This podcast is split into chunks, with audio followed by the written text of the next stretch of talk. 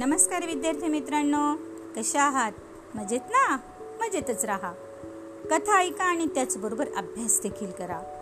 दालन संस्कार कथांचे या माझ्या नवीन उपक्रमात मी माधुरी पाटील शाळा मोडाळे तालुका इगतपुरी जिल्हा नाशिक तुम्हा सर्व छोट्या दोस्तांचे मनापासून हार्दिक स्वागत करते. मुलांनो या उपक्रमात आपण ऐकत आहोत नाबाद चतुर बिरबल यांच्या पन्नास कथा. चला तर मग सुरू करूयात आजची नवीन कथा. कथेचे नाव आहे अंगावर पडलंच तर केलं पाहिजे.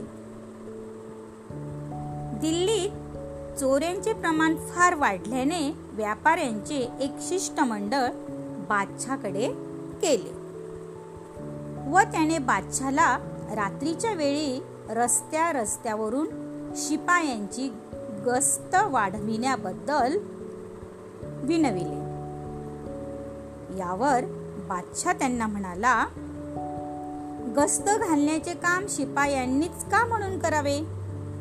ते काम उद्यापासून तुम्ही करा आणि तुमच्या दुकानात बसण्याचे काम आमचे शिपाई करतील. बघा मुलांना बादशाह काय म्हटला की गस्त घालण्याचे काम शिपाई का करतील? त्यांच्याऐवजी तुम्ही गस्त घाला आणि तुमच्या दुकानात आमचे शिपाई बसतील. बादशाचा हा तीर पागडा हुकूम.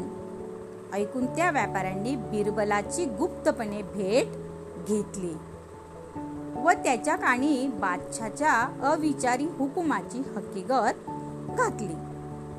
बिरबलने त्यांना या जबाबदारीतून मुक्त होण्यासाठी एक युक्ती सांगितली. बघा मुलांना बिरबलाने सांगितलेली युक्ती काय होते?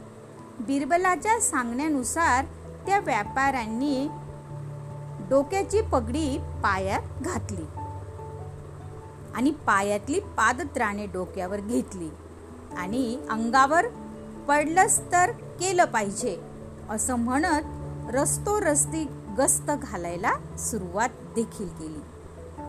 आपण सांगितल्याप्रमाणे व्यापारी रात्री गस्त घालत आहेत की नाही हे पाहण्यासाठी बादशाह रस्त्याने फेरी मारू लागला असता त्याला हे विचित्र दृश्य दिसले. त्याने एक दोघा व्यापाऱ्यांना त्याबद्दल विचारले देखील. बघा बादशाने काय विचारले? काय हो? ही पायातली पादत्राणे डोक्यावर घेण्याचा आणि डोक्याचं पागोटो पायात घालण्याचा उपयोग काय? बघा काय विचारलं? की पायातली पादत्राणे डोक्यावर घेण्याचा आणि डोक्याचं पागोट पायात घालण्याचा उपयोग काय? त्यावर ते व्यापारी बादशाला म्हणाले. काय म्हणाले बादशाला?